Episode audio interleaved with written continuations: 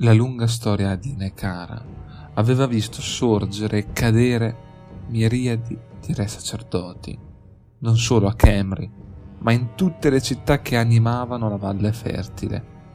Uomini che in vita furono tutti, in maniera più o meno marcata, mossi dal fuoco dell'ambizione, dell'orgoglio, cosa che spesso portò a conflitti estremamente sanguinosi, che più volte avvicinarono l'intera civiltà necariana al baratro.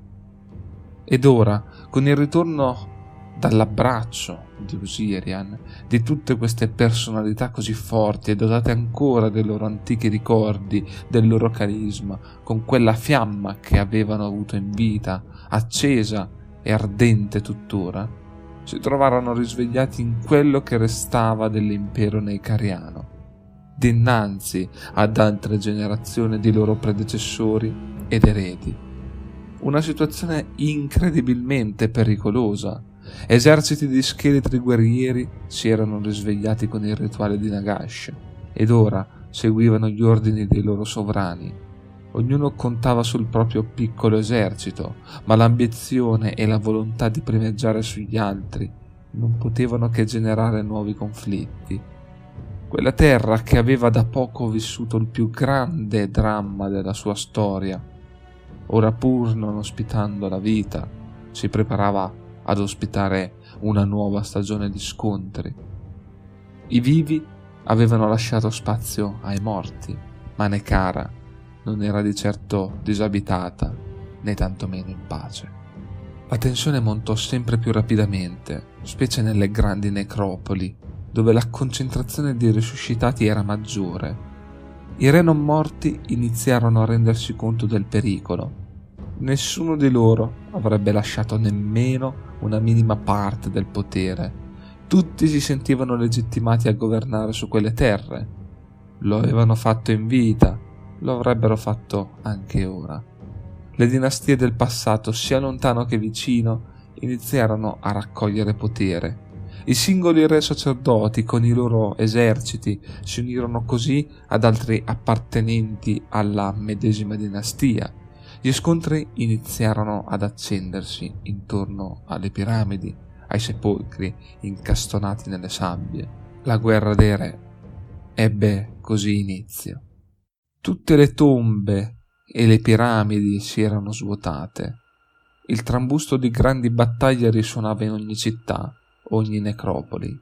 Decine di migliaia di scheletri si affrontavano massacrandosi senza esclusione di colpi, mossi dal volere dei loro re.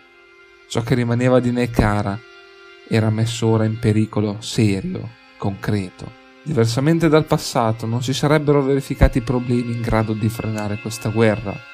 Nessuna carestia, nessuna siccità, sarebbe stata fonte di preoccupazione. Quei guerrieri non necessitavano di cibo ed acqua, né di riposo, né tantomeno avrebbero sofferto il calore.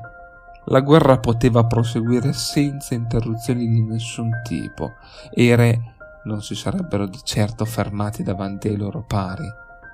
In questa situazione intollerabile, un gruppo di necariani osservava con preoccupazione. Erano i sacerdoti del culto funebre. Nel breve periodo di tempo intercorso tra l'avvelenamento del fiume vita da parte di Nagash e il suo grande rituale, erano rimasti gli unici a camminare per le città silenziose e ricolme di cadaveri. Avevano raggiunto la vita eterna e dopo il rituale non subirono comunque nessun tipo di influenza o manipolazione ad opera dell'arcinegromante. Da lontano, in una posizione di sicurezza, stavano valutando come muoversi. Certo il loro potere era minore rispetto al passato. Non vantavano più un controllo sui re come avevano fatto spesso. Avevano perso la loro esclusività, ossia quella promessa con cui erano riusciti ad ammagliare generazioni e generazioni di sovrani nicariani ma volevano salvaguardare comunque quel poco che restava della forza di Nekara, che aveva già subito il colpo più letale, ma che ancora poteva sprofondare in una spirale di distruzione maggiore. Ma come farlo? Come fermare quell'eccidio scellerato? fra loro, solo uno aveva un piano. Aveva forse trovato la chiave di lettura del problema, ma quel piano sarebbe stato comunque sempre azzardato.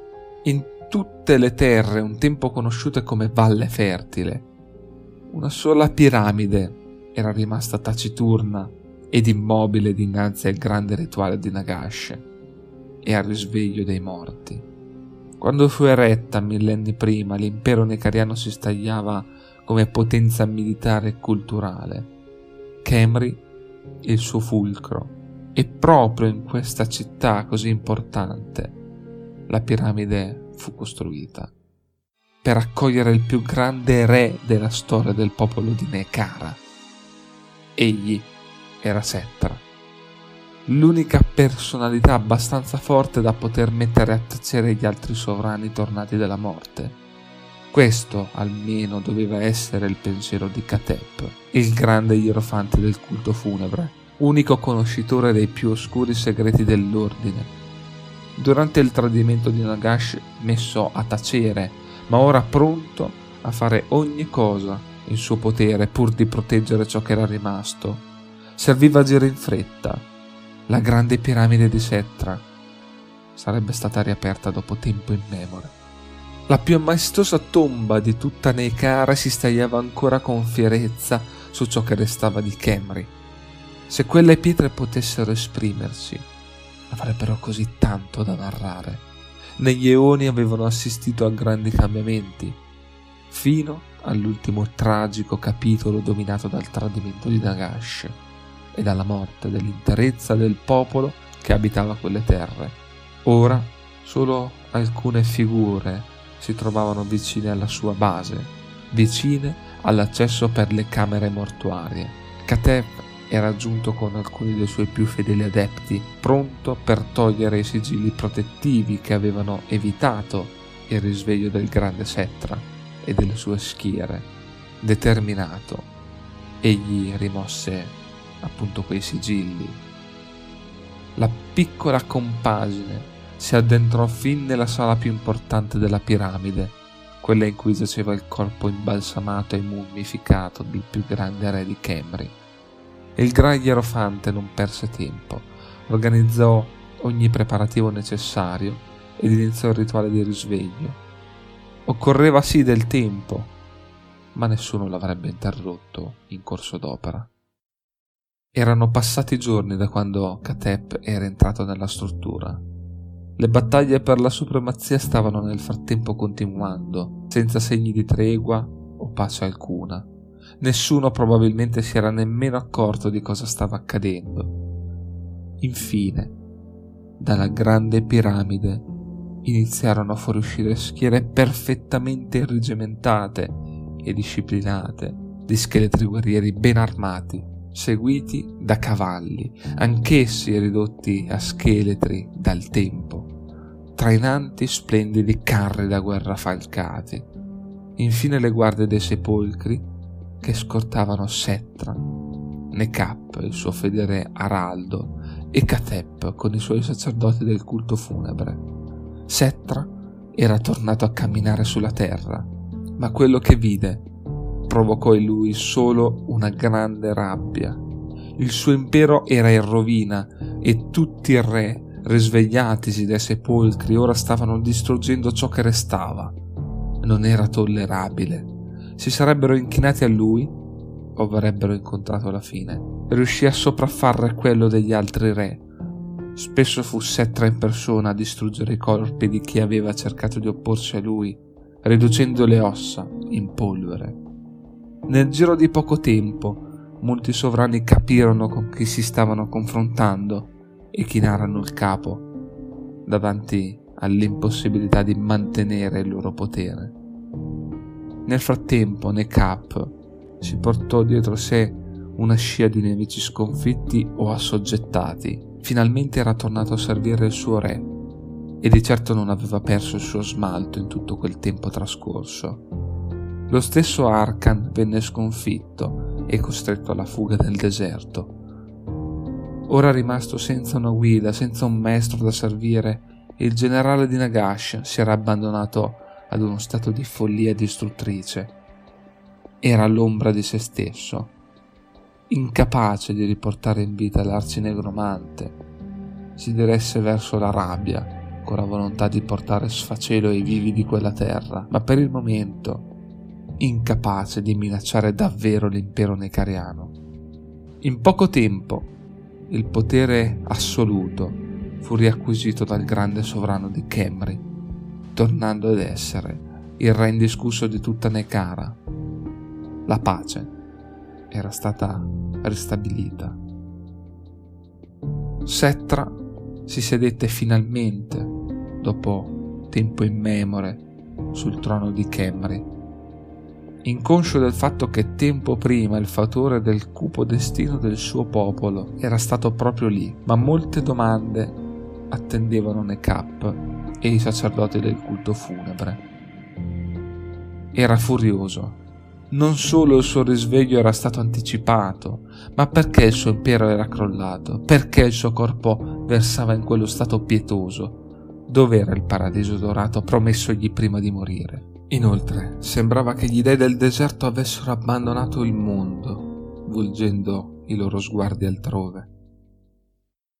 Il grande Ierofante si umiliò dinanzi a Settra, raccontandogli tutto ciò che era accaduto dalla sua morte e spiegando come meglio poteva chi era stato Nagash e cosa aveva fatto con il suo rituale, che aveva condannato Nekara alla dannazione eterna.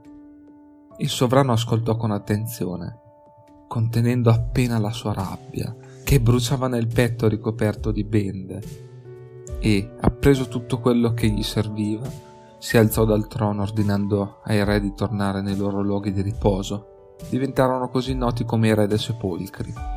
Poi volse la sua attenzione ai sacerdoti del culto, esiliò Catep, condannandolo a vagare per tutta Nekara alla ricerca del sapere per riportare il suo impero all'antica gloria, mentre tutti gli altri sacerdoti furono liquidati per avergli mentito in vita, ordinandogli di osservare con attenzione, di vigilare sulle tombe dei re e nel caso riportarli in vita al momento del bisogno. Per Settra quello era solo l'inizio. Si promise di restare eternamente vigile e combattere ogni nemico dei Necariani. Non avrebbe mai più riposato, pur di prendersi cura del suo regno ferito, evitando di lasciarlo cadere ulteriormente in rovina, mostrando particolare attenzione per l'odiato Nagash, cercando di cogliere ogni segno di un suo possibile ritorno considerandolo la più grande minaccia per tutto ciò che restava dei suoi territori. Settra si risedette silenzioso sul suo trono, rompendo il suo stesso silenzio solo per muovere le sue schiere in ogni caso necessario per il bene di me e cara. Quella terra ormai divenne nota ai vivi come la terra dei morti e Settra divenne Settra l'imperituro, ricoprendo ancora una volta la massima carica del potere, in un periodo che sarebbe diventato presto noto con il nome di Regno Eterno. Pericoli e battaglie attendevano, grandi decisioni sarebbero state prese, i morti non avrebbero solo vissuto il passare del tempo come passivi spettatori, ma come protagonisti invece spesso attivi. Ma da fuori, tutto ciò che abbiamo visto venne presto dimenticato. Le storie diventarono racconti e i racconti leggende. In pochi sapevano davvero cosa si celava fra le sabbie del deserto dei morti. Ma chiunque, ancora oggi, teme questo nome, ben conscio che fosse quelle leggende poi tanto leggende non sono. Con questo video si conclude la linea temporale dedicata alle origini della civiltà necariana, dei re dei sepolcri, ma come abbiamo visto anche dei vampiri e di Nagash. Ora occorre tornare indietro nel tempo per affrontare altre razze e popoli alle loro origini. Vi ringrazio per l'attenzione e al prossimo video.